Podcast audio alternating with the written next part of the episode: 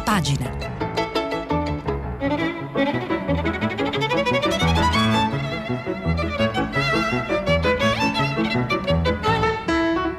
Questa settimana i giornali sono letti e commentati da Francesco Specchia, direttore di Pop Economy ed editorialista di Libero. Per intervenire telefonate al numero verde 800 050 333, sms whatsapp anche vocali al numero 335 5634 296. Buongiorno, eccoci, va bene, che, va bene che fa più rumore una foresta come diceva, come diceva ma un albero che cade, che è una foresta che cresce o viceversa, ma insomma eh, qui ci fosse una, una, nota buona oggi, un afflatto di speranza, un luccichio d'allegria nelle notizie che rimpallano impazzite sui giornali quotidiani di oggi. E, eh, abbiamo una domenica abbastanza fibrillata, partiamo dal Corriere della Sera, muro contro muro, ma si tratta, è l'apertura de, del giornale di Luciano. Mm, Luciano Fontana, scusate, i paesi del nord resistono, Conte e così cede ai populismi e lo attacca sui paradisi fiscali. Eh, continua la maratona al Consiglio europeo, sempre l'Olanda a tenere bloccata la partita sugli aiuti, il premier Giuseppe Conte attacca il leader olandese Mark Rutte sui paradisi fiscali. Eh, quindi altra fumata nera per eh, la nostra avventura alla, in, in Europa alla ricerca del recovery fund perduto. E, um, a pagina 2 e a pagina 3 ci sono abbondanti disamine di Francesca Basso, esperta di cose europee, e Lorenzo Salvi, inviato a Bruxelles, eh, su, su, cosa sta avvenendo oh, al centro, nel cuore dell'Europa. Aiuti europei, l'Olanda non cede, si tratta sul freno ai piani nazionali. Rutte vuole eh, praticamente che tutti i, mm, i paesi possano, met, met, possano, mettere becco sulla decisione finale della, dell'assegnazione dei fondi. E ci sono cinque uh, grosse, grossi quesiti da risolvere. Eh, I 750 miliardi, per esempio la quota della torta, eh, nel pezzo di Francesca basso è, chiaramente illustrato. La quota della torta i tagli non bastano, quindi eh, il primo nodo da sciogliere per, ricar- per, arrivare al recovery fund è il suo ammontare, la suddivisione eh, tra trasferimenti a fondo perduto, dicevamo appunto eh, che contestano i paesi nordici e i prestiti, che è la proposta originaria. E la, e la, stessa proposta prevedeva 750 miliardi, di cui 500 di aiuti e 250 di prestiti. Eh, il presidente Michel, Charles Michel, il Consiglio europeo, ha proposto di cambiare l'equilibrio, 450 miliardi di trasferimenti e 300 di prestiti, ma si va veramente su questioni di lana caprina perché tutto questo attiene alla, alla diatriba sempre più sfrigolante fra Rutte, i paesi frugali e il resto del mondo. La governance è un, altro problema, eh, scrive sempre il Corriere, ci sono le regole di accesso, che è il principale nodo, Olanda contro tutti, lo scontro che ha monopolizzato due giorni di Consiglio. Il Premier Rutte, come dicevo, si è irrigidito nel chiedere la maggioranza assoluta, cioè la possibilità di veto per il voto del Consiglio che deve dare il via libera ai piani nazionali e saremo sottoposti a, all'esame di tutti di fatto, così dico io. Meno innovazione è un altro punto su cui si sta discutendo a Bruxelles, salta il sostegno alle imprese, si tratta del Solvency Support Instrument nella proposta della Commissione dotato di 26 miliardi destinato alla ricapitalizzazione delle aziende entrate in crisi, ma probabilmente salterà sempre per colpa dei frugali. E poi invece i frugali vogliono il rebate, che è la cosa di cui parliamo, abbiamo parlato anche ieri, abbiamo parlato nell'arco di tutta la settimana. I paesi nordici insistono sul loro sconto, che io chiamo sconticino, che è un diritto acquisito non si sa in virtù di che cosa, che risale ai tempi di Margaret Thatcher. E, e il Corriere dice per Olanda, Austria, Danimarca e Svezia sono irrinunciabili gli sconti, ma anche la Germania non ha intenzione di mollare sul rebate. Gli sconti sul bilancio UE di cui godono dagli anni Ottanta. La Francia si è battuta per eliminarli, ma i parlamenti nazionali dei paesi nordici non approveranno mai un bilancio UE senza questi sconti. E secondo me però può essere anche un'arma a doppio taglio potrebbe essere un motivo per poter tra virgolette ricattare, spingere, eh, portare la moral suasion i suddetti paesi. Bah. Altro, altro, tema è l'Ungheria e la Polonia che sono osservati speciali e, e hanno scrive là basso un, un peso entra, su entrambi i paesi eh, l'esecutivo UE ha acceso un faro perché hanno approvato provvedimenti che vanno contro i principi democratici dell'Unione particolar modo Orban, vi ricorderete tutta la faccenda dei migranti, eccetera. Eh, Lorenzo Salvia dice eh, che mh, Conte alza la voce dopo il dietrofront di Rutte, ognuno ha il suo Salvini, così ti pieghi ai populisti, è il titolo del suo pezzo. Il Presidente del Consiglio teme che l'AIA abbia cambiato le carte in tavola e che il meccanismo finale si avvicini oramai al diritto di veto. Quindi sarebbe una sconfitta totale per noi. E, e, anche perché scrive Salvia che Rutte ha il fiato sul collo del populista Gert Wilders, eh, che vi ricorderete essere uno dei, dei maggiori mh, sostenitori del sovranismo, fondatore del Partito per le Libertà, che è il cosiddetto Salvini di Olanda. Eh, una settimana fa, quando Conte è andato all'AIA proprio per incontrare Rutte, eh, Wilders si è presentato in piazza con la sua zazzera bionda alla Trump e il cartello nemmeno un centesimo all'Italia e quindi eh, sarebbe anche dal punto di vista elettorale una grande minaccia sia per Rutte che quindi di conseguenza per Conte. E sempre a pagina, a pagina 4 invece del Corriere della Sera si riprende un pezzo di Federico Fubini, eh, si riprende il discorso europeo, l'Europa ha una nuova, ha una gran nuova Gran Bretagna, ha una nuova Gran Bretagna, si chiede Fubini, e si parla di equilibri a 27 e, Fubini dice che il negoziato sul Recovery Fund, recovery Fund sarebbe eh, cosparso di trappole perché Nadia Calvino, la ministra dell'economia spagnola sostenuta da Germania, Francia e Italia, è rimasta bruciata nella corsa per la presidenza dell'Eurogruppo. Sotto traccia una coalizione di paesi piccoli è riuscita a fare eleggere l'irlandese Pascal Danoë il ministro di un paradiso fiscale ha sottratto nel tempo decine di miliardi di entrate ai suoi alleati ai quali aveva appena chiesto aiuto. Questo si, si parla sempre dell'Olanda ovviamente. Quel giorno non aveva perso solo Calvino, la sconfitta era stata soprattutto degli sponsor Berlino, Parigi, Roma e Madrid, quattro nazioni che pesano per tre quarti della popolazione del reddito dell'area euro, hanno subito la rivincita di un ceto medio di paesi europei più piccoli e che spesso non si sentono trattati con pari dignità e questo è il punto cruciale, scrive, scrive Fubini è probabile che parte di questo risentimento faccia da sforzo anche la partita che Mark Rutte, premier olandese, ha deciso di giocare nei due giorni, e due notti del vertice di Bruxelles. L'Olanda di Rutte sarà per anni una spina nel fianco. Un uomo politico che lo conosce bene dice del premier dell'AIA che sa perfettamente quale tipo di Europa non vuole, ma non sa quella che vuole. Forse semplicemente non vuole i costi, solo i benefici. Vuole il mercato aperto, le sedi fiscali delle imprese degli altri paesi del club, ma non intende finanziare il, funzion- il funzionamento del sistema. Vuole una moneta globale, ma chiede un veto del suo Parlamento sui programmi europei degli altri governi e non riconosce il lavoro della Commissione.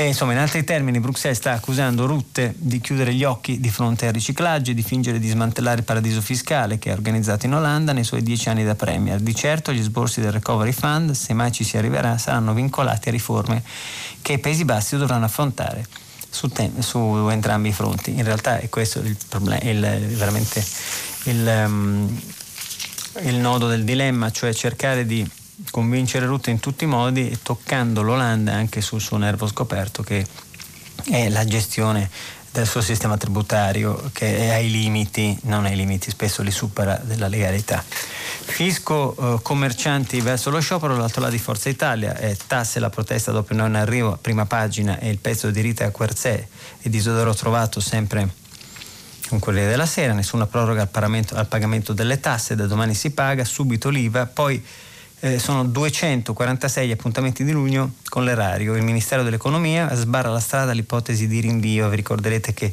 i commercialisti ieri erano scesi sul, sul, sul piede di guerra per eh, richiedere una, uno, uno, slittamento eh, delle date di scadenza dei pagamenti perché la gente non ce la fa in realtà. E, mh, i commercialisti vanno verso lo sciopero, ma lo scontro diventa politico. Forza Italia minaccia la disobbedienza fiscale, deluge all'industria, tax day, scelta impropria e nel pezzo um, di Isidoro Trovato si trova appunto tutto il, il dilemma del groviglio degli, degli adempimenti richiesti. Eh, si dice che lo slittamento eh, ha fatto sì che negli ultimi 15 giorni di questo mese si siano accumulate 246 scadenze, appunto troppe in poco tempo per questi commercialisti da settembre invocano il rinvio. E poi si parla di 4,5 milioni di contribuenti interessati domani dalle scadenze fiscali.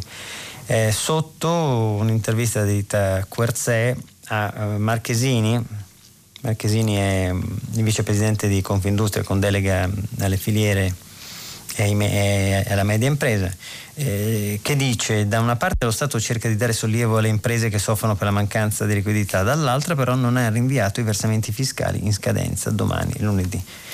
Eh, ne comprendiamo la ragione, ma soprattutto per le piccole imprese avrebbe, dovuto, avrebbe, avuto senso rimandare anche queste scadenze per far riprendere fiato a chi faticosamente cerca di uscire dall'emergenza. E appunto Marchesini dice senza la proroga gli aiuti dello Stato tornano all'erario, di fatto è questo. E si, dice di, e, si propone di fare delle proposte attraverso Confindustria. Prima pagina del Corriere, importante è questo triplo rogo, foto di prima, impressionante incendio doloso scoppiato all'interno della cattedrale di Nantes, nel nord-ovest della Francia, triplo rogo colpita la cattedrale.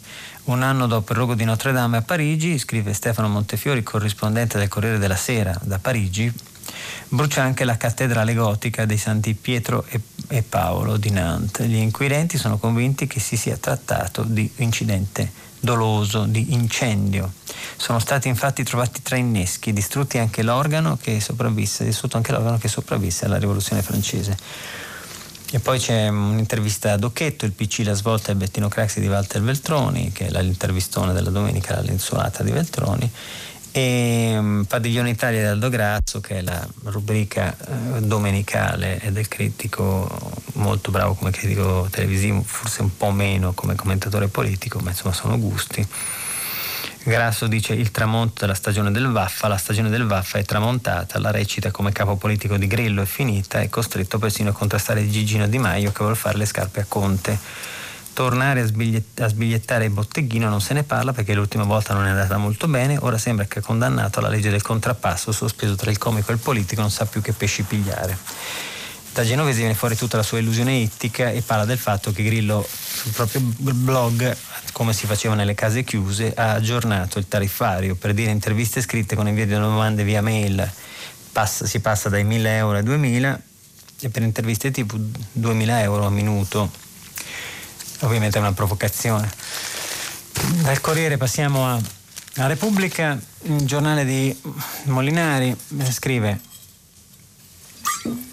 scusate, sul filo del rasoio, i 27 si spaccano sulla bozza, i 27 ovviamente stati europei, eh, membri componenti dell'Unione, eh, che in, si spaccano sulla bozza che introduce il superfreno di emergenza all'erogazione del recovery fund. Qui bisogna aprire una parentesi, il superfreno di emergenza è una precauzione eh, che, se, che, è stata proposta da, maggior parte dei, dei, paesi diciamo non frugali, l'altra parte da Francia, Germania, Spagna eccetera, eh, nei confronti di rotte che vuole proprio il veto assoluto, quindi è una sorta di compromesso, cioè è una sorta di controllo eh, sull'uso um, dei fondi, ma è un controllo molto limitato, si, eh, quindi è molto meno attutito rispetto alla richiesta formale del diritto di veto di Ruth.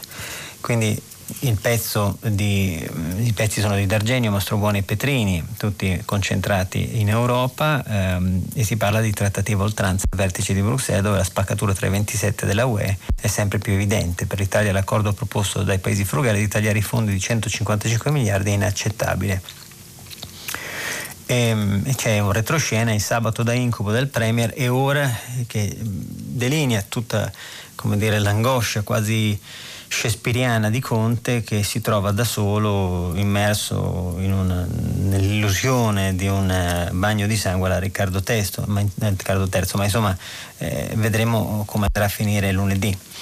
E poi ci sono i due editoriali, i due editoriali sono quello di Eugenio Scalfari, il fondatore, ehm, che, questi, che, cita, ehm, cita quest'Italia manca un Maramao, io pensavo fosse il filosofo, ma in realtà è Maramao perché sei morto, quello della canzone. Infatti Scalfari dice è ancora molto confuso e incerto l'esito del vertice di Bruxelles e sta, quanto sta accadendo all'interno delle delegazioni dei singoli paesi che vi partecipano, ma questo non impedisce alcune considerazioni. E poi fa molte considerazioni che vi risparmio perché sono cose che abbiamo già letto e straletto in tutti questi, questi giorni e alla fine dice... Ehm, dei vincoli aumentati sugli aiuti e la possibilità di veto è una descrizione che può essere variamente interpretata. A me fa venire in mente la situazione italiana di molti anni fa, descritta all'epoca da una serie di canzoni più o meno divertenti. C'era il trio Lescano, trio Lescano un gruppo vocale femminile composto da tre sorelle che cantava canzoni d'amore. Tra queste c'era Maramao perché sei morto e, e Scalfari ci pregia di ricordarci il refrain. Maramao perché sei morto, pane e vino non ti mancava, l'insalata era nell'orto e una casa vivi tu. Le vicine innamorate fanno ancora te, per te le fuse, ma la porta è sempre chiusa e non rispondi più. E Scalfari si chiede perché se Maramao si risvegliasse dal suo sonno mortale potremmo fare una festa con fuochi d'artificio, ma dove? E qual è la capitale? Quali sono le alleanze e le reciproche battaglie tra gli stati, partiti e disturbatori di professione? È scritta bene ma non riesco a capire il senso, ma probabilmente devo rileggerla. Invece molto più chiaro secondo me è Maurizio Molinari, il direttore di Repubblica che scrive in un pezzo titolato L'Europa rischia un salto indietro eh, descrive la situazione. L'Europa si trova di fronte alla crisi economica più seria del 1945 per l'impatto della pandemia che ha gravemente indebolito tutti i paesi, quindi oltre mezzo milione di vittime, decine di milioni di disoccupati, trilioni di euro di ricchezza evaporati, mentre il virus continua a crescere quindi il vaccino non è stato trovato, c'è il rischio di nuove ondate. E dice, e dice Molinari, mh, mm, sarebbe stato dunque lecito aspettarsi una risposta, una risposta, forte e solidale da parte della UE su come reagire alla pandemia.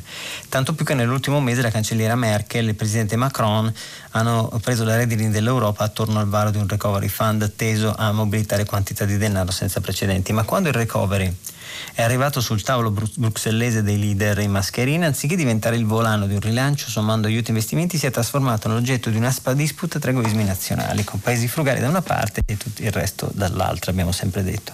Scrive Molinari, l'impressione è stata così di rivivere gli errori commessi dalla UE a marzo, quando per lunghe settimane i paesi più colpiti dalla pandemia, Italia e Spagna, vennero lasciati soli dal resto dell'Unione, fino a quando l'onda del contagio non investò anche l'Europa centrale, portando a trovare una posizione posizione comune. E mm, poi cita Edward Alden che parla delle disuguaglianze e delle lacerazioni inerenti alla pandemia dei paesi industriali e poi alla fine eh, scrive eh, ma non è tutto perché all'interno di questa lacerazione europea spicca l'intento dei frugali appoggiati dai sovranisti e qui, e qui Molinari mette il dito sulla piaga, cioè c'è un'alleanza trasversale, come si diceva prima, ne parlava anche Fubini, tra i paesi minori, inferiori, che si sentono probabilmente trattati come figli della serva e, e, e, e attuano questa sorta di vendetta nei confronti dei più grandi. Quindi in realtà Molinari dice eh, c'è questa sorta di evento dei frugali appoggiati dai sovranisti, Pol- Polonia e Ungheria, di rafforzare le dimensioni intergovernative dell'Unione a scapito di quella comunitaria. Affidare la gestione del Recovery Fund ai governi garantiti dal diritto di veto significa indebolire Commissione UE e Parlamento europeo pregiudicando le fondamenta della stessa casa comune. E devo dire che ha estremamente ragione. Sempre su Repubblica torniamo alla prima pagina c'è un long form, Repubblica sapete che soprattutto la domenica è specializzata in queste grandi inchieste più paginate di ampio respiro su Messina Denaro e i segreti di una latitanza, il, super ricercato. E, e poi c'è una, una, paginata interessante sui verbali inediti di eh, Paolo Borsellino, eh, ripreso a pagina, poi parte dalla prima che è ripresa a pagina 13 e, e poi mh, per sdrammatizzare, eh, Sellers pazzo di, pazzo di Sofia Loren, eh, c'è la foto di prima pagina, è un incontro tra Sofia Loren e Peter Sellers nel 1960, eh, grandissimi attori ovviamente durante un'anteprima della miliardaria e un documento scopre la storia d'amore proibita, in realtà completamente inventata da parte di Sellers che aveva perso la testa per Sofia arrivando al punto di dire se Carlo Conti la, uh, muore eh, lei mi sposa.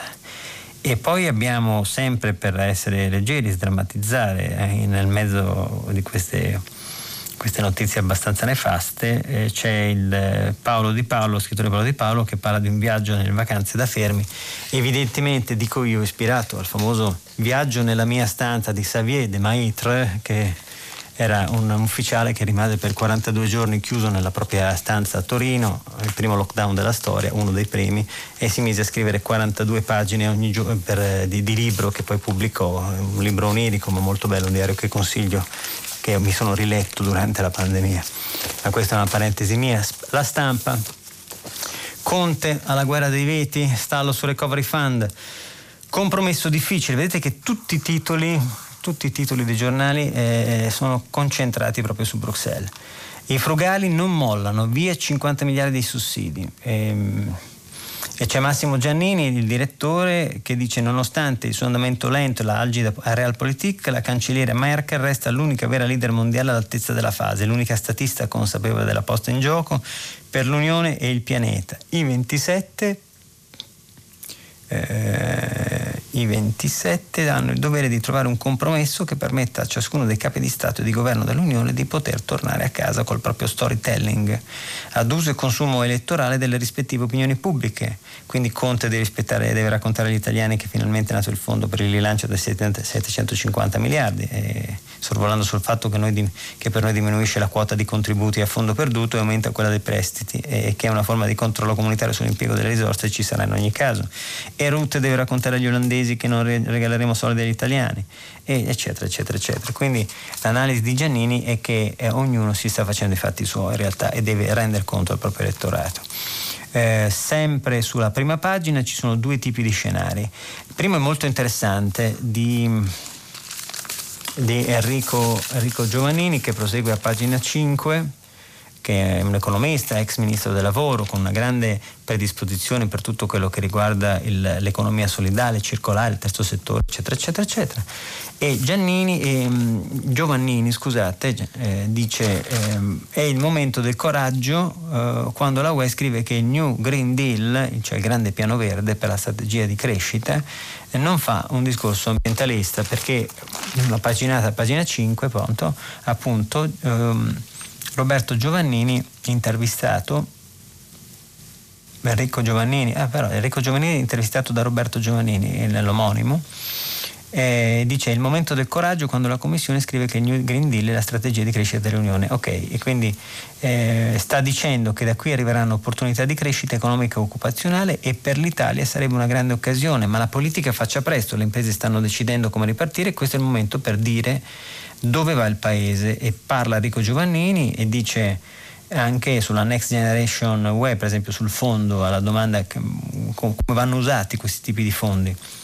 E lui dice partiamo dalla digitalizzazione. L'Italia è in basso nelle classifiche europee per gli investimenti pubblici per la banda ultralarga. Ne abbiamo parlato anche durante la settimana chiusa parentesi, continua, ma anche nei modelli di business basati sulla rete, nell'uso dell'intelligenza artificiale e nell'internet delle cose. Servono investimenti nelle reti, ma anche un processo senza precedenti di formazione del capitale nel pubblico come nel privato. Per le infrastrutture, per le infrastrutture nel rapporto con l'AO abbiamo detto che le infrastrutture strategiche devono avere procedure accelerate di realizzazione, ma sono tali anche quelle utili a realizzare il New Green Deal, so, ma sono tali quelle utili a realizzare il Green Deal. Prendiamo il ponte di Genova, lo si è costruito, ma non so se si è pensato di farci passare anche dei treni. Servono obiettivi chiari nella transizione ecologica che siamo, che, dove siamo molto indietro. E poi il terzo punto, la lotta alle diseguaglianze, dice Giovannini a Giovannini.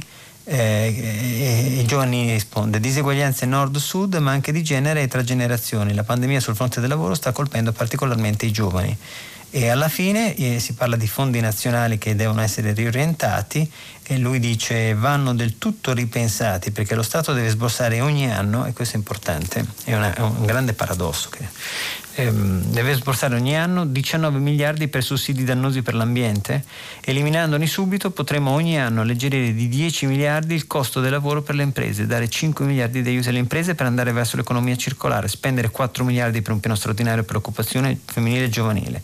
La società italiana oggi sarebbe molto più pronta a supportare questa scelta rispetto a sette mesi fa, perché in effetti eh, la sensibilità è cresciuta, i soldi comunque riescono ad arrivare dall'Europa.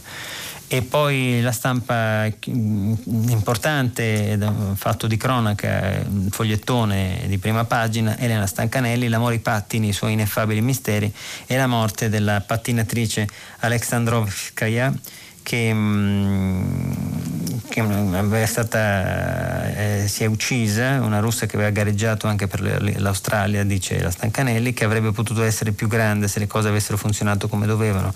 Quali cose? Forse anche l'amore, è un'ipotesi, mentre tra- trattarsi di un'ipotesi, potrebbe trattarsi di un grido lanciato contro qualcuno, un indice puntato, oppure solo un rimpianto, ha scritto su un foglio quello che avrebbe dovuto esserci perché la sua vita valesse la pena di essere vissuta, era molto giovane.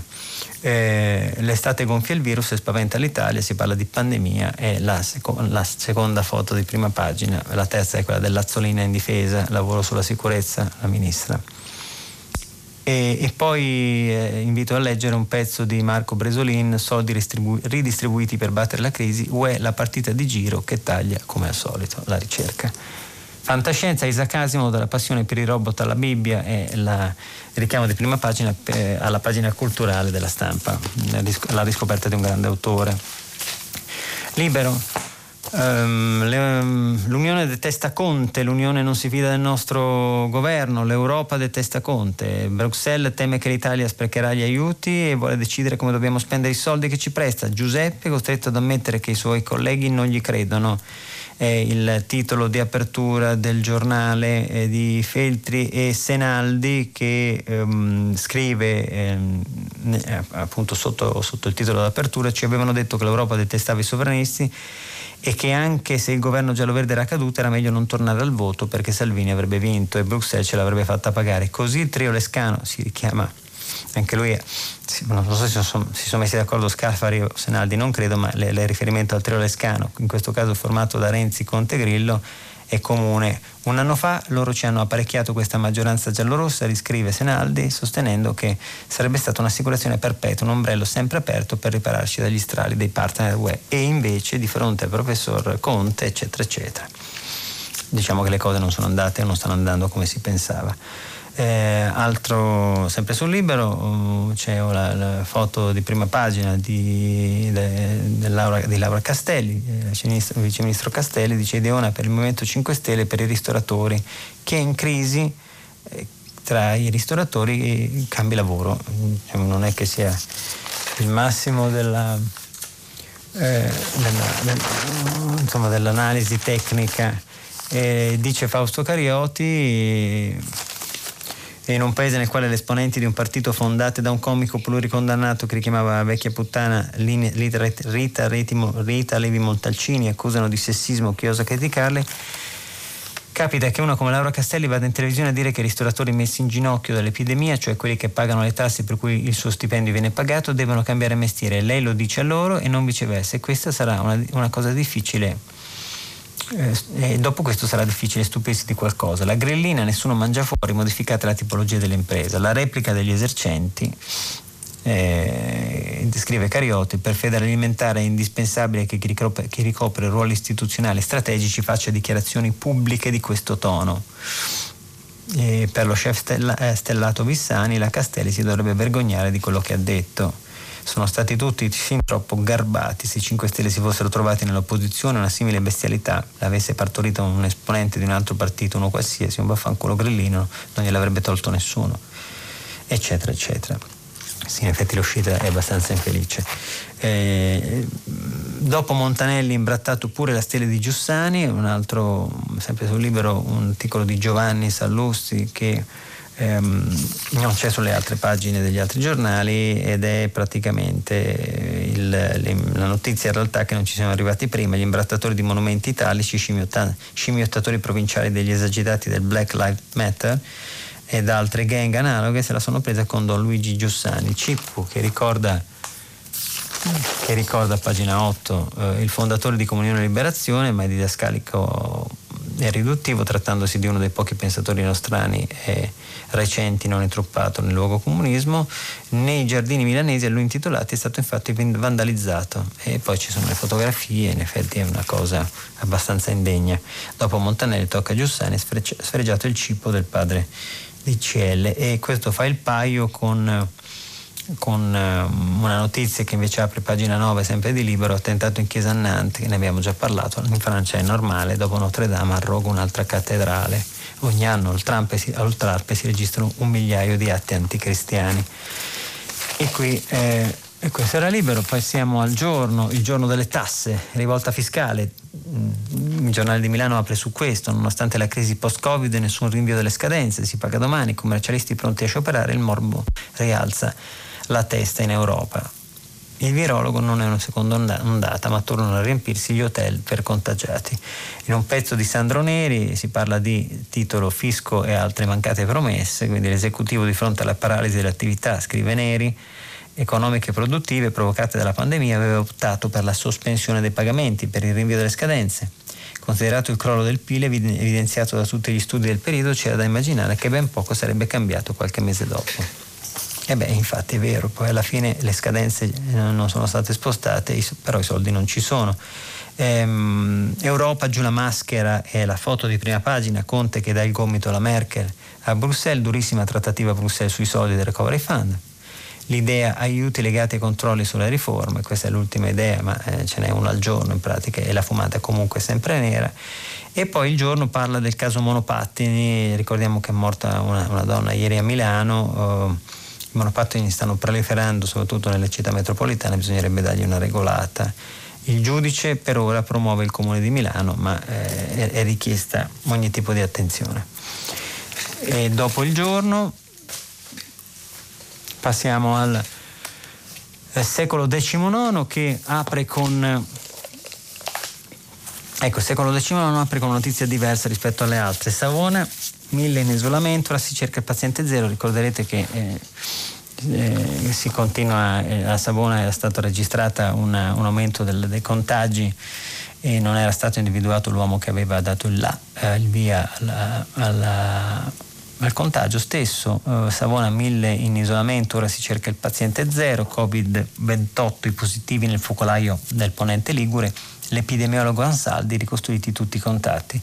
Quindi il focolaio di Savona eh, ha fatto mettere in autoisolamento mille persone, scrive il secolo XIX, che hanno avuto contatti tra loro. Il sistema di tracciamento funziona, dicono i governatori Totti e le autorità sanitarie. Ora appunto si cerca il paziente zero che ha diffuso il virus in un ristorante di sushi Dopo i primi 200 tamponi ne saranno eseguiti altre 750. Non torni la paura. E poi un pezzo di Carlo Bertini svela un retroscena, boom di casi in Europa, speranza, le frontiere però possono restare aperte. E mm, poi aiuti europei per più di 50 miliardi, i paesi del nord non ci basta e comunque mh, mm, la, la foto di prima, e c'è un interessante, ve lo leggerei perché è un, è, richiama il pezzo che ho letto ieri che tanti lutti addussi agli achei e, e, e ai poco ironici, agli ascoltatori poco ironici sui, sul, um, su, su, sulla scuola praticamente e Maurizio Maggiani è sullo stesso tono, mm, ricordiamo, eh, premio Strega, grande scrittore ligure che scrive sua, nel suo angolo dedicato alla domenica eh, sul secolo XIX nel paese che affida la scuola ai supplenti e Maggiani scrive con la sua prosa asciutta, eh, molto coinvolgente, al mare, finalmente al mare, il mare è una madre, il mare cura, consola, titilla, nutre, il mare vorrebbe che fossimo tutti più buoni e quelli cattivi li sbatte in piscina, il mare domestico. Titti ha delle belle acciughe sul banco e due rate miracolosamente selvagge. Il verduraio del banco vicino mi regala un pugno di prezzemolo, farò le acciughe, anche questo ha del miracoloso. Altrove il prezzemolo il prezzemolo ha il prezzo delle orate e poi invece in realtà va fondamentalmente va, va, va nella ciccia. E addio vacanza, e addio vacanza, dal latino vacare, essere libero sgombro, continua Maggiani, perché la scuola non puoi, della scuola non puoi liberarti e la certezza che si stia dissolvendo non può lasciarti libero e anch'io mi faccio furioso scrive sempre Maggiani. Io non ce l'ho con la ministra, prendersela con lei come prendere a schiaffi un bambino seduto sul vasetto, non ce l'ho nemmeno con chi ce l'ha messa, quello che si è affacciato al balcone per sbraitare di aver estinto la povertà se fosse affacciato a un balcone più periferico sarebbe finito in TSO dopo 30 secondi. No, non ce l'ho con quelli che nel governo hanno un pensiero, ci devono essere, ci sarà pure lì qualcuno che pensa e mi vengono i brividi perché sembra eh, che la grande idea di rinascimento, pensa e ripensa, eh, si compendi in un paese di accattoni che tira a campare. Se tutto va bene, ma si camperà. L'ultima genialata, generare il più massiccio traffico di precarietà della scuola repubblicana. Siccome per riaprire eventualmente le scuole non bastano le già esistenti e ormai metafisiche eh, precarietà, il governo intende assumere un 50.000 insegnanti e ATA con un con il contratto di un anno scolastico si intende non solare e attenzione in caso di recrudescenza virale e di cessazione dell'attività in presenza verranno liquidati immediatamente per giusta e sacrosanta causa visto che saranno gli adulti i primi a impestarsi per bene. Se mai ci sarà una scuola a settembre sarà zeppa di supplenti e supplenti di supplenti da immaginarsi quanto motivati e preparati. Ma penultima genialata ecco rivoluzionari banchi individuali antivirus. Guardateli, mi sbaglio, sono delle tipiche sedie da sala convegni con la ribaltina a destra perché i mancini non esistono e se esistono vanno puniti, insomma è abbastanza, abbastanza irritato, diciamo, puntuto, arguto e irritato soprattutto Maggiani. Eh, il sole 24 ore ah, che ha il suo inserto domenicale, parto dall'inserto domenicale, doveroso, il sacro liturgico, partire dall'inserto domenicale del Sole, che ha la sua apertura sulle memorie del sottosuolo del Foro e del Palatino. Eh, Andrea Corandini Andrea Carandini scrive un diario di scavo, 30 anni di lavoro nel sito archeologico in un'area vista, vasta un ettaro hanno portato alla ricostruzione della secolare stratificazione degli edifici, scendendo fino alle origini di Roma e si parla proprio di foro romano visto dalle pendici del Palatino.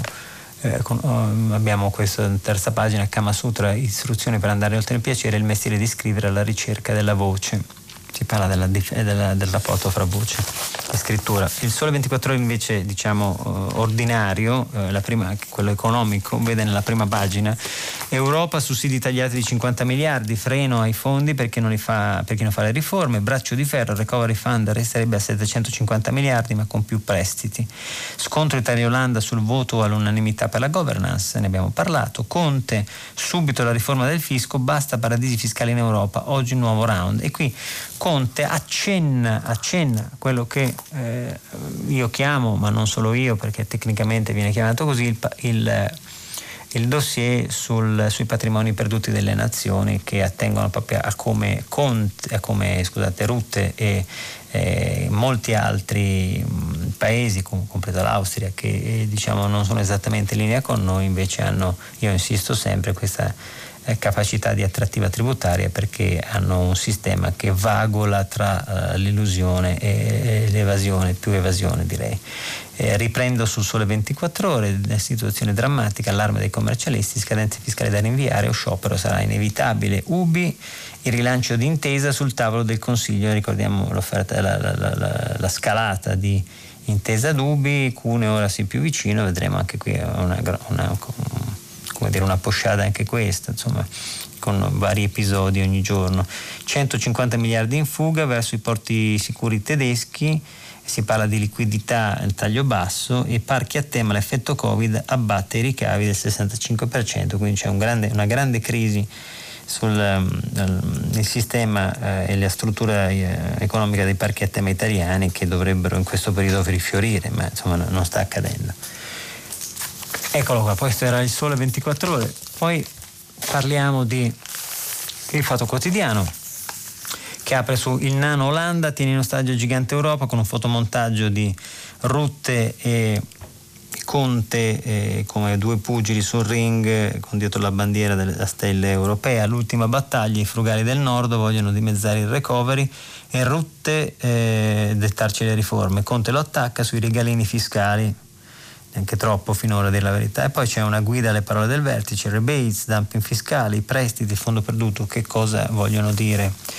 Eh, scrive Marco Travaglio nel suo editoriale Sambuca olandese, siamo sempre qui ovviamente. Infatti, eh, penso, vediamo un attimo, ve lo riassumo, infatti eh, persino quello sfasciacarrozze di Salvini oltre a Meloni e la Forza Italia, hanno eh, indetto una tega nei confronti di Conte delle polemiche, ben consci di alcuni fatti incontestabili. Conte pesca il suo 60% e più di credibilità nei sondaggi anche fra i loro elettori. Fra i più acerrimi nemici dell'Italia ci sono molti loro amici alleati in Europa e polemizzare ora col Premier significherebbe indebolirlo nella partita mortale con l'Olanda e gli altri paesi frugali, cioè egoisti, miopi, un po' criminali, cioè pugnalare alla schiena non lui ma l'Italia che sconta già diffidenze per il suo debito pubblico e le altre tare ataviche, dunque corre in salita anche a causa delle demenziali regole europee che consentono a un paesuncolo di 17 milioni di abitanti come l'Olanda, per giunta paradiso fiscale, di ricattare e di paralizzare col veto i rutti di rotte tutta l'Unione Europea che ne ingloba 460, 446 milioni. Si dirà ciascuno fa i propri interessi, ma a parte il fatto che anche interesse dei frugali non fa sprofondare l'economia di tutta l'Europa, altrimenti come ha detto Prodi a chi li vendono gli olandesi i tulipani, con un grande riferimento ovviamente apro parentesi alla famosa crisi dei, dei tulipani, la prima grande crisi della storia economica chiusa parentesi, gli interessi in Europa, così come gli effetti del Covid, sono su tutt'altro che simmetrici. L'altro giorno il manifesto notava che sono proprio i frugali a prendere dal mercato comune europeo molto più di quanto danno alla UE. L'Olanda per ogni euro, euro versato ne guadagna 11, Austria e Svezia 9, Danimarca 7. Questo perché i loro mercati interni sono ristrettissimi e dipendono in gran parte dall'export nella UE e nei paesi associati. Il mercato unico di quasi 500 milioni di persone, le quattro libertà di circolazione di merci, capitali, servizi e persone fa guadagnare ogni anno 427 miliardi, cioè 840 euro per ogni cittadino e quindi la, la, l'Olanda ci marcia. E poi c'è Franco Maresco, um, film sulla mafia censurato, ora denuncia la RAI in, in cultura. Mm, una curiosità, Berlusconi torna a Villa Certosa, chiede tamponi a tutti, sempre sul Fatto Quotidiano. Il giornale, follia del governo, i ristoranti chiudano, la Castelli pochi clienti, trovino un altro lavoro, tasse commercialisti verso lo sciopero c'è Palamara in copertina che dice la, la, in foto di copertina la, la, magistratura paura slitta il caso, quindi non se ne parla più. Europa, taglio, eh, taglio alto sulla destra, Europa Conte flop e quella frase degli olandesi non ce, degli olandesi non ce la beviamo, quindi l'Olanda imita Prezzolini, io un pezzo di Maccioce, caro Maccioce, non credo che Rutti sappia chi sia Prezzolini, ma è molto alta la citazione e l'apprezzo. Poi c'è le shock, le app shock che schedano chi difende la famiglia, un pezzo di Pier Francesco Borge di taglio basso ed è interessante, oltre al pezzo di Alessandro Sallusti che eh, dice sulla Zolina eh, non è che conti l'età ma l'incapacità, Sallusti era stato accusato di essere sessista, quando c'è qualcuno che non è incapace si parla di donne, salta fuori sempre l'accusa di sessismo. E poi c'è Rivolta contro un Rigoletto moderno, eh, interessante questo pezzo di mm, Piera Anna Franini eh, sul melodramma e le regie alternative, parla dei registi Daniano Micheletto che a Roma con Rigoletto e Valentina Carrasco a Viareggio con Gianni Schicchi hanno firmato i primi melodrammi tornati sulle scene dopo lo stop da pandemia. Da Katia Ricciarelli a eh, Fedele Confalonieri in realtà sono tutti incavolati perché eh, piovono critiche da parte di chi chiede rispetto per la musica. Vi dico solo che per esempio ehm, nel, nel, Rigoletto c'è una banda, ci sono figure che ricordano Bobby Solo e Little Tony, scrive la Fanini, non si capisce come scatta la vendetta, il quartetto, una delle pagine più belle del, del melodramma, finisce in un camper. Sono letture che già in partenza respingono il pubblico dei vecchi. Forse si pensa in compenso che si attireranno più giovani. Bah. Dopo il giornale Avvenire, piano inclinato, ehm, piano inclinato UE, ci titola il giornale di Marco Tarquinio, l'Olanda vuole potere di veto, i frugali ora meno fondi, il no secco di Conte, nella notte trattativa febbrile sulla nuova bozza con aiuti ridotti e più prestiti. È stato astuto Tarquinio perché non potendo uscire durante la notte ha lasciato come dire, il beneficio del dubbio e un'interpretazione del titolo eh, il vecchio mestiere. E, um, il rogo della cattedrale Chi vuole solo la cenere è il commento di Franco Cardini, medievista, grande esperto di religione che vive in Francia proprio sul rogo di Nantes. E Droga nella musica e modelli da sballo è ehm, il pezzo di taglio e le riscoperte Walter Benjamin torna in libreria con i suoi bambini. Ultima cosa, il messaggero apre sulle partite IVA, la rata sarà mensile, questa sarà un'altra battaglia e, e, ricorda, questo ci tengo a dirlo, i cento anni di Franca Valeri, la signorina Snob, riuscirete a fare a meno di me? No, non ce ne sarà una uguale. Tanti di quegli auguri, cara Franca Valeri. Abbiamo finito, uh, grazie dell'attenzione, ci vediamo dopo col filo diretto con gli ascoltatori. Eccoci, rieccoci al filo diretto con gli ascoltatori. Ricordo che stiamo pubblicando i vostri messaggi anche vocali sul sito di Radio 3, ovviamente. E partiamo con la prima telefonata. Buongiorno. Buongiorno dottor Specchia. Buongiorno. Io telefono dalla provincia di Torino, mi chiamo Giuseppina. Buongiorno Giuseppina, eccoci. E ho una veneranda età, quasi 85 anni. Auguri. Auguri. Grazie, eh, sì, insomma, portati così così con la salute, ma pazienza. Beh, Comunque, sì. Comunque io quello che voglio dire è che ho vissuto tutto il dopoguerra, ho cominciato da ragazzina dopo il dopoguerra e sono ancora qua adesso. Ho visto e sentito di tutto. E ciò che mi colpisce della famosa Olanda e questa sua pretesa, questa sua supponenza di dettare legge a tutti. Il che mi pare assurdo, a parte dall'alto dei suoi 17 milioni di abitanti, che sono la terza parte dell'Italia, non so cosa sono in Europa. Il che non è giusto che in Europa conti una nazione con 17 milioni di abitanti come una di 60, prima di tutto già quello. E secondariamente l'Olanda ha fondato le sue ricchezze e la sua potenza sul colonialismo, questo è chiaro, no? Non c'è ombra di dubbio su questo. Certo. Perciò io dico da che pulpito viene la predica. È chiaro il concetto che ho. Sì, sì, non no. capisco perché debba essere così ascoltata. Ecco, questo mi dà fastidio. Noi abbiamo i nostri difetti, lo so benissimo quali sono i nostri difetti, ma siamo anche in tanti e arriva sempre ancora gente che l'Europa se ne infischia di considerare anche questa cosa, arriva ancora sempre gente, ecco, perché noi siamo in una posizione che purtroppo da secoli siamo divisi e invasi, come dice il ninno nazionale, eh? è così o no? Ecco. Eh sì, no, eh, eh, guardi, eh, lei una, eh, mette il dito su, sulla, su, una piaga che ormai ci sta, ci sta creando molti problemi, ma, ma, ma non da ora. Io, io citavo l'altro giorno la, la, legge del fracassi che è una, una, una sorta di mottetto che va, va, molto in voga ormai da una quarantina d'anni tra gli ambasciatori, tra le nostre feluche eh, che è quella eh, che se eh, hai dei dubbi vai sempre, si dice, in, in, eh, scusate l'espressione, in culo ai Paesi Bassi, come dicono le FELU, parliamo, diciamoci chiaro, nel dubbio vai sempre in culo ai Paesi Bassi, che vuol dire che quando non, non sai che decisione prendere, guarda quella del delegato olandese, prendi l'esatta eh, posizione opposta. Quindi è famosa, eh, una famosa legge, una, una, famosa frase che rende l'idea plastica dei rapporti dell'Olanda eh, con noi, insomma, ma con noi ma con tutto, con tutto, il continente, in realtà con l'Italia in particolar modo. Eh, Rutte eh, ha questa, questa, necessità di mostrare ai propri elettori i muscoli e, la, e il fatto di poter far sì che un paese che ha 17 milioni di, di, abitanti possa mettere in scacco il resto d'Europa, anche perché fa parte dei paesi fondatori.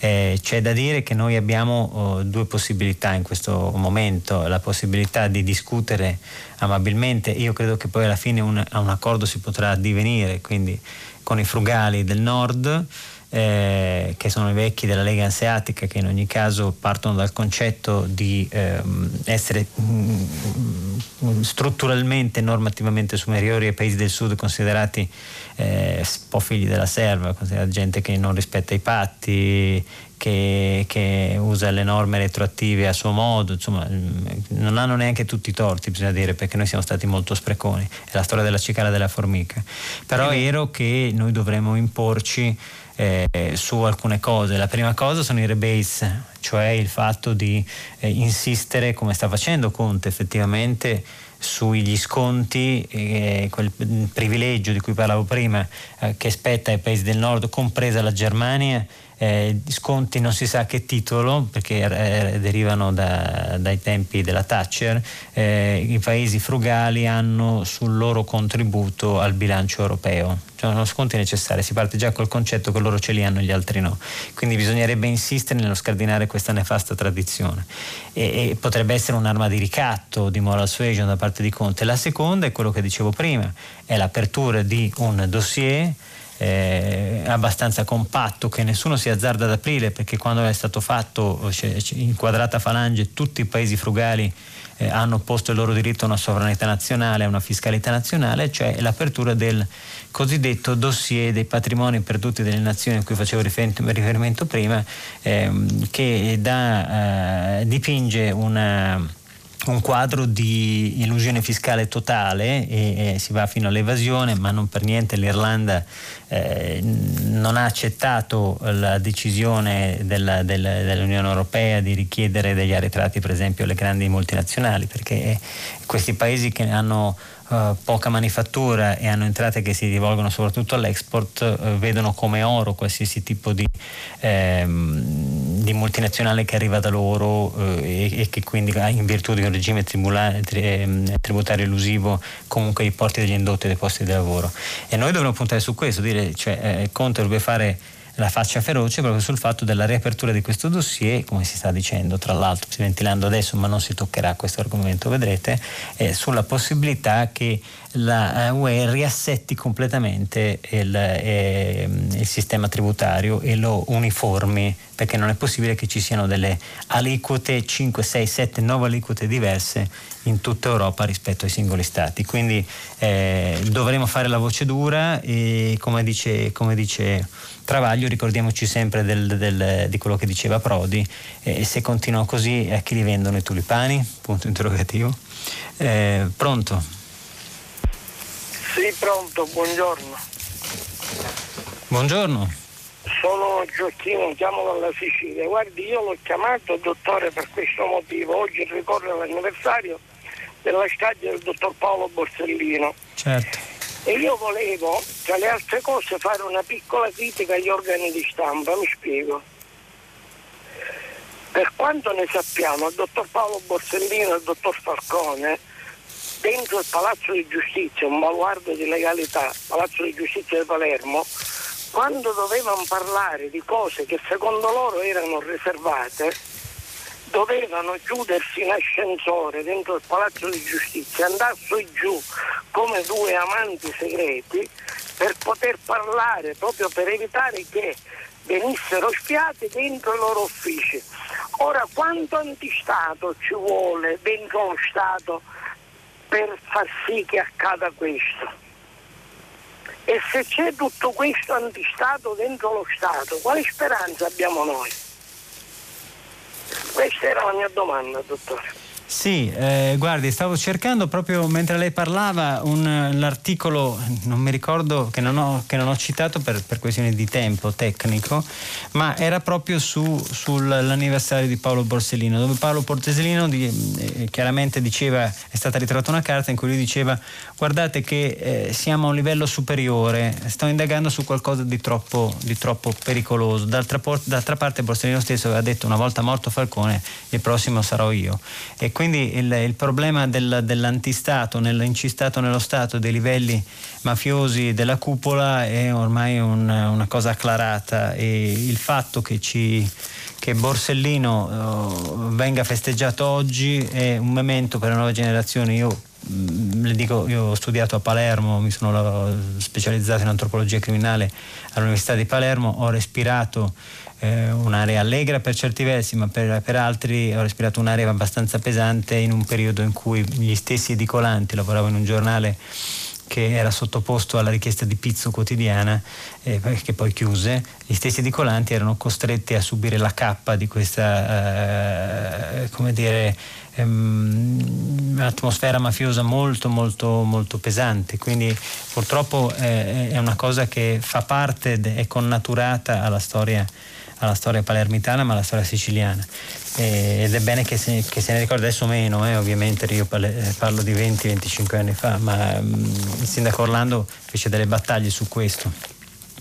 Anche se poi Cossiga aveva tirato fuori la famosa storia che il padre di Orlando era difensore dei mafiosi cioè non, non c'è a Palermo e in Sicilia una, una gradazione, una, una, un, dire, una, un'ipotesi netta di gradazione di colori nero-bianco, è tutto sul grigio, sono colori che si impastano, quindi, ed è molto difficile operare in queste condizioni, lo sapeva Falcone, lo sapeva Borsellino, lo sapeva Rosario Livatino, lo, sa, lo sapeva il, il, comandante ultimo quando catturò Torrina, Mario Mori, tutte queste cose qui. Ehm, pronto? Pronto? Sì, buongiorno. Buongiorno, io sono Carla di Omegna nel VCO, nella provincia ex di Novara. Sì. Eh, le telefono per un intervento che lei ha fatto ieri, quell'intervento estremamente dogmatico del virologo che ha detto due cose non si discutono, la terra è sterica e le vaccinazioni fanno bene. Sì. Eh, quello che mi, eh, il motivo per cui le telefono non è per le vaccinazioni. Il motivo per cui le telefono è per il dogmatismo di questa risposta, che mi stupisce ehm, approvata da lei, che invece è una persona che non vuole le divisioni, che ha fatto tutti quei bellissimi discorsi sulla destra, sulla sinistra, sul bisogna ascoltare, bisogna rispondere certo. pacatamente, eccetera. Certo, certo, eh, sono terrorizzata, letteralmente terrorizzata, che la scienza medica diventi la nuova religione eh, nella quale bisogna credere senza che ci sia la possibilità di dare una spiegazione serena, eh, eccetera, anche sulla terra sferica volendo, perché è possibile dimostrarlo, Beh, insomma. Sì, eh, questa arroganza dei medici eh, mi, mi, terrorizza perché io ho rischiato sì. di essere vittima della medicina. E, ah, beh, eh, questo è un altro discorso, certo. No, eh, perfetto signora, ho capito, grazie. Beh, il fatto che uno possa essere stata vittima della mala sanità, ne parla uno che ha visto morire sotto i ferri per questioni di errori sanitari proprio nonno, quindi la capisco perfettamente, però è anche vero, io sono anche d'accordo sul fatto, e lo ribadisco, eh, del, del, libero scambio di idee e soprattutto del rispetto delle opinioni altrui, se ben formulate ovviamente, eh, e anche se non ben formulate, è importante ci sia, che ci sia l'educazione e, dire, è alla base, e la dignità eh, della persona sono alla base di tutto. Detto questo, onestamente, se noi cominciamo a parlare della terra piatta e, del, e dei virus, io qua non la seguo, perché eh, non è che lo dico io, cioè i virus è acclarato che il, il, eh, i vaccini eh, comunque sconfiggono i virus, cioè sono prove di laboratorio, non è che sono, è così da cento anni e da eh, da Fleming magari alla Curie dopo, insomma sono, c'è gente che ha vinto dei Nobel per la medicina, quindi non è che eh, ci delle cose campate in aria. E poi se ci mettiamo a discutere sulla Terra, sì certo i terapiatisti dicono che la Terra è un lungo orizzonte, però chiaramente non è così, perché poi alla fine, certo, poi ognuno può pensarla come vuole, possiamo dire anche che, eh, che, che, che le macchine sono dei cavalli, però, mm, però ripeto, ognuno può, la pensa come vuole eh, c'è rispetto reciproco, però io non la penso come lei, signora. Comunque, grazie dell'intervento. Buongiorno. Ecco, mh, mi date un'altra. Pronto? Un'altra, Buongiorno. Buongiorno. Buongiorno, Buongiorno. Eh, mi chiamo Giuseppe, chiamo, sono della provincia di Venezia, ma mi trovo in questo momento in provincia di Bergamo. Ah, eh, senta, io senza nulla togliere l'importanza del, de, de, dei discorsi europei e dei finanziamenti di cui stiamo parlando, eh, considero che sta andando avanti un po' sotto traccia la revisione dei decreti di sicurezza eh, che avevamo inserito nella precedente sì. versione del governo. Sì. Ecco, eh, mi sembra che su questo argomento eh, ci sia una domanda mh, direi abbastanza basilare. L'accoglienza è il modo migliore per aiutare i popoli in difficoltà? Allora, la base di questa considerazione è che se nelle zone che, che giro io, eh, su 10 persone che mi chiedono un piccolo aiuto, mi offrono un piccolo servizio per guadagnare qualche lira e alle quali chiedo qualcosa, capisco che almeno la metà, forse di più della metà, provengono dalla, dalla Nigeria. Sì. Io, eh, lavorando in provincia vicino a Mestre, ho visto il più grande apparecchio mh, di, per un impianto industriale in acciaio eh, prodotto in una zona, in una ditta della, de, de, dell'area di Mestre che andava a un cliente nigeriano in Nigeria eh, roba di 1600-2000 tonnellate. Io in 50 anni di lavoro in industria non ho mai visto un apparecchio così grande. Ah, ma e di che si trattava? Che apparecchio di che? Di che si tratta? È un apparecchio destinato evidentemente, una colonna uh, destinata sì. evidentemente a uno dei, degli impianti di trasformazione del, del greggio in... Ok, in, sì, sì, per l'estrazione in Nigeria, certo. Ecco. Ecco, e, e, l'altro punto per concludere, il 10 giugno scorso in un sito internet ho letto di una carneficina ad opera di jihadisti nigeriani che in un villaggio del nord del paese hanno fatto fuori 63 tra donne, uomini e, e, e bambini. Allora, di fronte a situazioni di questo genere, che non sono senz'altro la totalità, ma sono abbastanza rappresentative, mi sembra, mi sembra che chiedersi eh, se la scelta al, di accogliere almeno in prima istanza i profughi eh, sia il modo più saggio di aiutare paesi, popoli che sono in difficoltà, in difficoltà perché se si imbarcano in avventure tipo quella dei migranti evidentemente stanno male dove sono. Allora, è, è proprio questa la scelta migliore oppure non sarebbe meglio offrire forme maggiori di quelle che ci sono forse già, di cooperazione allo sviluppo per migliorare il loro benessere e la distribuzione anche del benessere ovviamente, o anche cooperazione militare per liberarsi delle organizzazioni dispotiche e assassine che spadroneggiano in area del loro paese.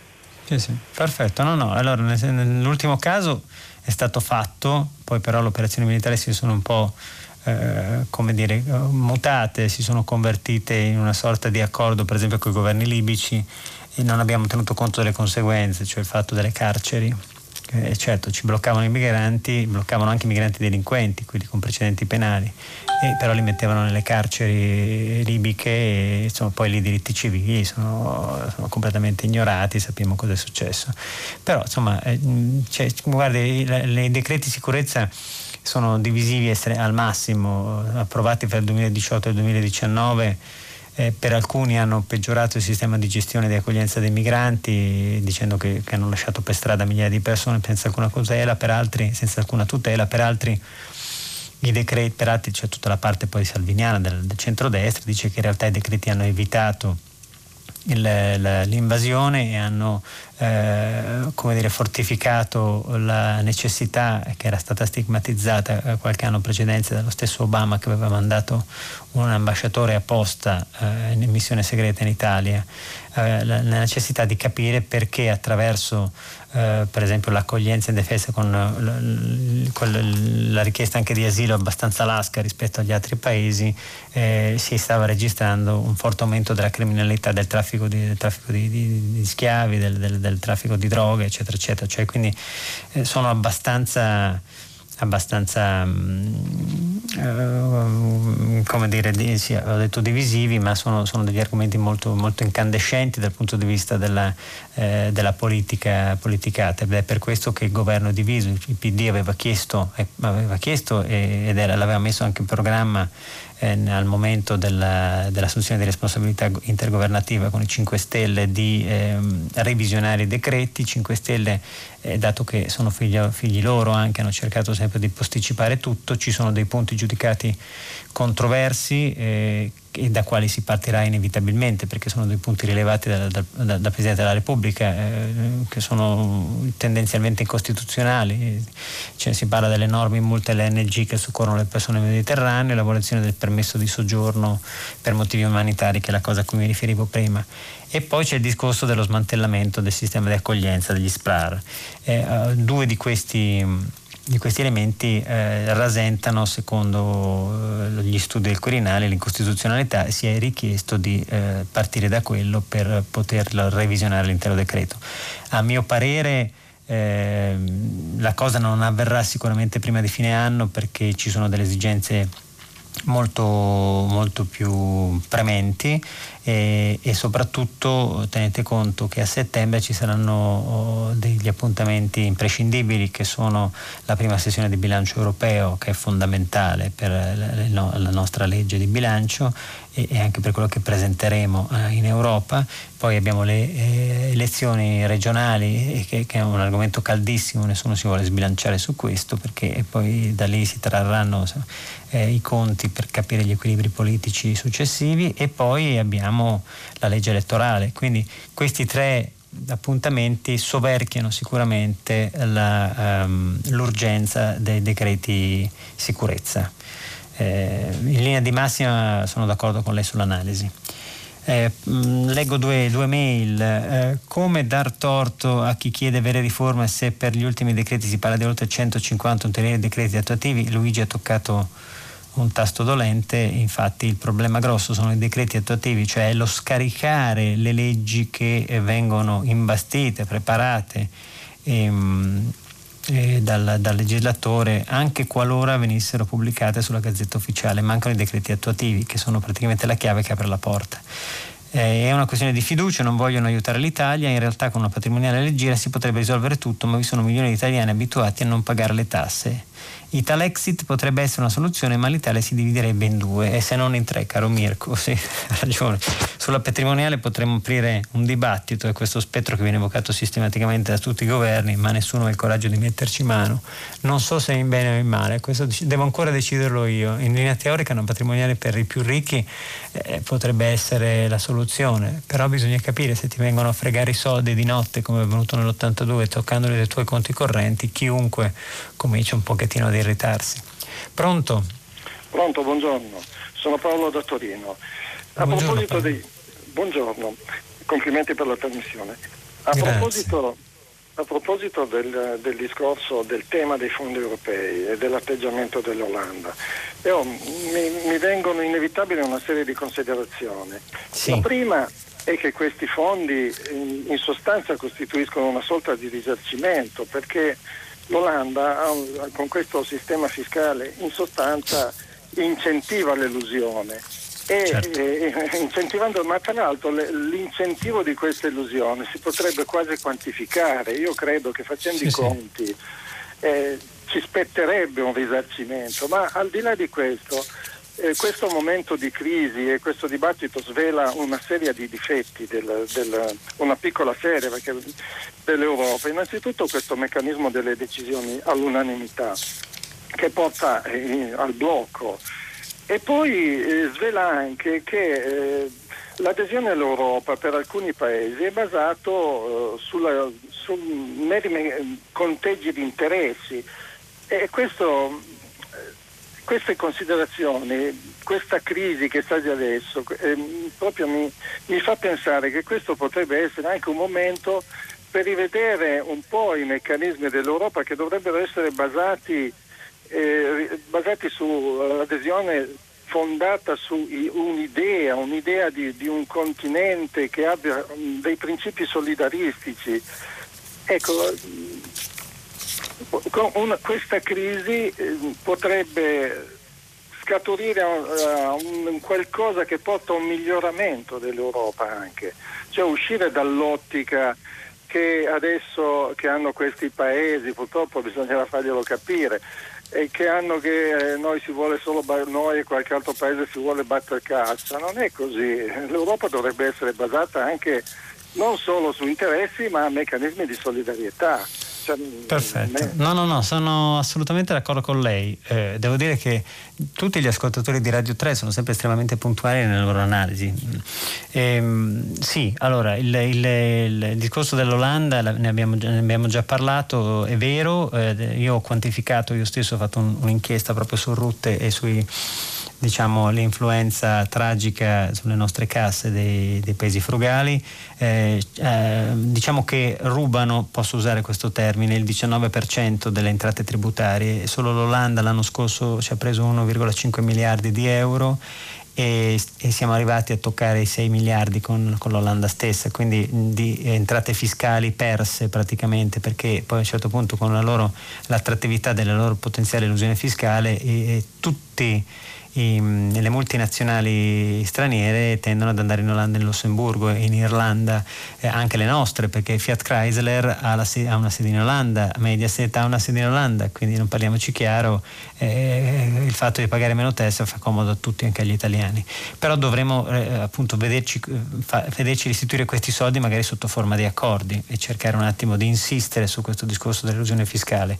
E, ehm, in realtà, eh, al di là del discorso dei paradisi fiscali eh, l'Olanda preme per ottenere rebase come ho detto prima e, ehm, e invece gli altri paesi che sono quelli alleati in, indirettamente o indirettamente con gli olandesi, gli austriaci, gli svedesi eccetera eccetera contro i paesi del sud Europa sono i paesi di Visegrad, i cosiddetti paesi di stampo sovranista, quindi la Polonia, la, Slovenia, la Slovacchia, la Repubblica Ceca, eccetera, eccetera, eh, i quali però eh, in realtà vogliono ottenere semplicemente per sé eh, anche i loro soldi, cioè i cosiddetti fondi di coesione, cioè quelli, eh, un obolo che noi siamo costretti a dargli ogni anno eh, in cambio della loro appartenenza alla UE, che secondo me eh, fu sbagliata e cercare di allargare a 27 persone senza avere i mezzi e la struttura eh, di, una, um, di, di, un grande, di un grande, una grande confederazione di stati sia a livello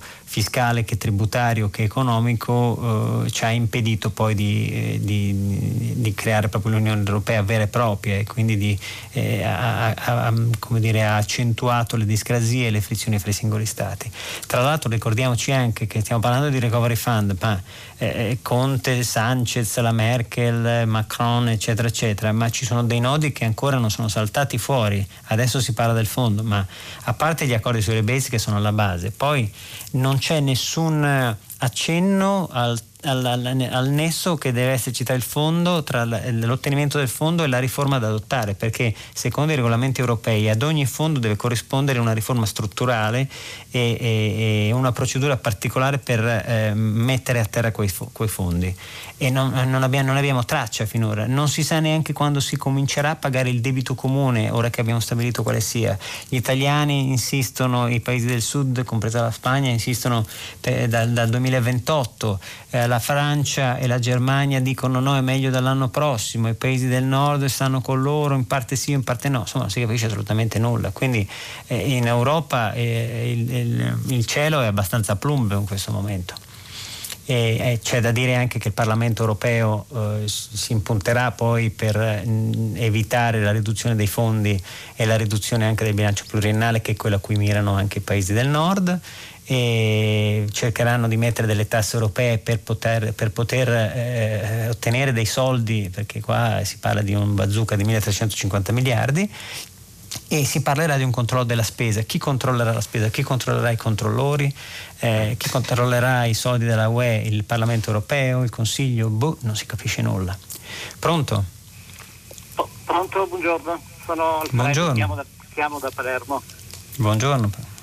La, la chiamavo relativamente al, all'intervento dello spettatore precedente circa il, la situazione stranissima tra Borsellino e Falcone, per cui dovevano sì rifugiarsi nei sotterranei del tribunale di, di Palermo. Sì, negli ascensori, c'era la, la vulgata dice, nei, nei, nei, garage e negli ascensori, perché non c'erano ancora le, le cineprese nei garage, In le videocamere. Sembra, sembra tutto paradossale, ma purtroppo probabilmente era la verità. Io relativamente a questa, dire, a questa affermazione mi, mi, riferisco al fatto che mh, molto spesso non, ci, non si pone la questione per cui in realtà Falcone e Borsellino tenevano sì. gli ospiati. Il problema è che loro si trovavano ad operare in un contesto in cui avevano dei nemici esterni, che erano naturalmente i mafiosi che cercavano di combattere, e paradossalmente arte dello Stato. Eh, la, sento, la, sento, male, si fermi un attimo, la sento male. Provi di un eh, attimo. Dire, quindi per loro i nemici erano sia i mafiosi che combattevano, sia parte delle istituzioni dello Stato. Certo, e quando certo. parlavano di Stato, naturalmente si riferivano allo Stato italiano.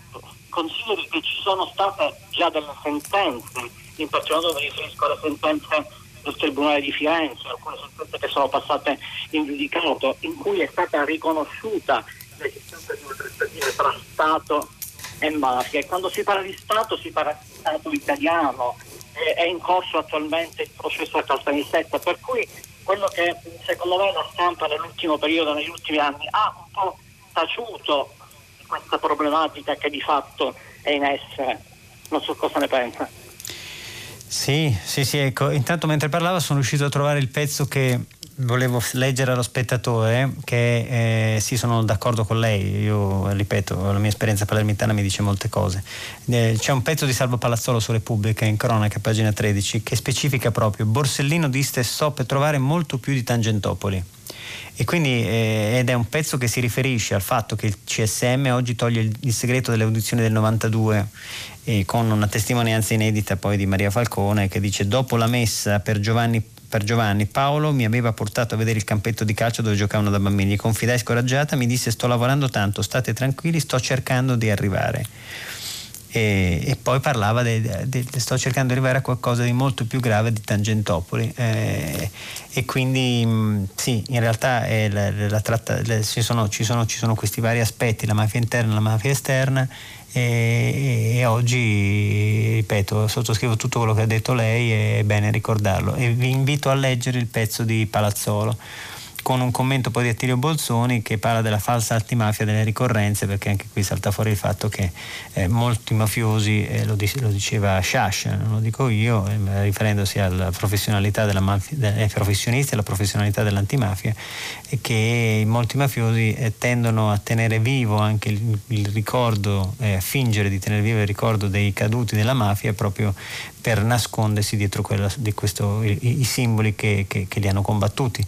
E, ehm, dice addirittura eh, Fava, se non sbaglio, che abbia il, il, il papà morto, uh, seppelliamo i morti una volta per tutte, togliamoci il lutto e, e per piacere affrontiamo la vita, che è un messaggio contro un po' le ricorrenze, ne parla Tio Bolzoni su Repubblica. Pronto? Buongiorno, sono Raffaele di Roma. Eh, volevo Buongiorno. fare una brevissima osservazione. Non sì. è l'Olanda forse ad essere un paradiso fiscale, potrebbe essere considerata l'Italia un inferno fiscale, sia perché è un lavoratore dipendente. Ha ragione. Eh, sia per chi fa impresa che magari le aliquote non sono così pesanti, ma ci sono così tanti adempimenti burocratici e, e fiscali, scadenze, documentazioni da presentare che anche quelle mettono in difficoltà. Questa è brevissima eh sì, infatti abbiamo visto che ci sono 206 scadenze adesso, quindi eh, non solo. E le dico anche una cosa, io su, su, su questa cosa della burocrazia continuo sempre a insistere, proprio sono eh, i, mm, i, ceppi di, dell'umanità tormentata stanno negli inferni di carta bollata, no? dicevamo ieri, citavamo Kafka, ed è così. Eh, in realtà eh, il, il, peso della burocrazia in Italia, dell'incertezza delle, delle, causata dalle scartoffie, dai lunghi procedimenti, dal fatto che i commercialisti sono strozzati e infognati in una morta gora senza fine, con, è stato calcolato di circa 17 miliardi, miliardi di euro, cioè è più di una finanziaria. Il calcolo del professor Garbarino del dell'Università Bocconi di Milano. E vi dico di più, l'incertezza della burocrazia che riguarda eh, ehm, eh, il diritto, la giustizia, le aule di giustizia, in particolar modo quelle di, di giustizia penale, ed è il motivo per cui poi gli investitori si allontanano da noi, eh, addirittura accumulano danni per l'erario dello Stato nella misura di 27 miliardi di euro. Capirete che è una sproporzione, quindi, ed è vero quello che diceva l'ascoltatore l'altro giorno, che eh, i burocrati rappresentano non solo la spina del fianco della nostra democrazia, ma rappresentano uh, un modo per mantenere il potere in modo occulto. D'altra parte i politici vanno e vengono, i burocrati rimangono.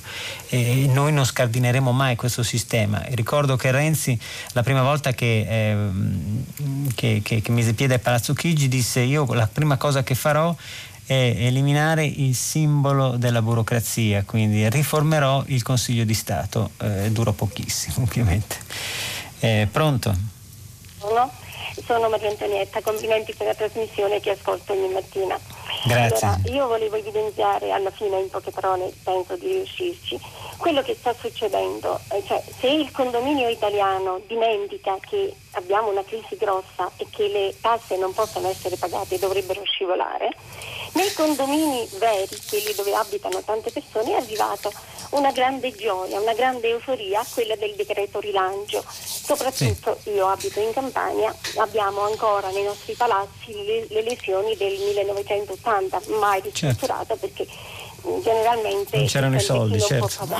Come si fa a pensare che in un territorio altamente sismico, e non solo la Campania, abbiamo l'Aquila, ne abbiamo tante di ferite grosse, questa eh, questo regalo che noi pensiamo di fare il cappotto, di, fare, di, avere i pannelli solari, gli infissi, tutto gratis, 110%, ma che bello, la Befana mentre noi portiamo sul viso la maschera di un carnevale che non penso finirà. Nessuno pensa che tutto questo denaro, che non è sprecato, che è necessario, sì. soprattutto in un territorio, ripeto, altamente sismico, basta, potranno bastare per ristrutturare e risanare tutti gli edifici che Perfetto, abbiamo sì, ho capito, sì, sì, ho capito perfettamente. La ringrazio dell'intervento, le dico subito no, non basteranno. Io sono, sono contrario a questa pioggia di bonus. Prima pensiamo beh, che ci, ci, sono questi il 110% per le facciate, il 110% per la strutturazione, le, eh, le, l'impianto ecologico, tutte queste cose qui. Non ci sono i soldi, la coperta è cortissima. Conte sta facendo i salti mortali per ottenere qui, non dico quegli spiccioli, ma quella, quella grande massa di denaro che può, può servire a rimettere in corso l'economia. E sicuramente se noi andiamo incontro al bonus facciate eh, c'è qualcosa che non va, insomma ci sbattiamo contro.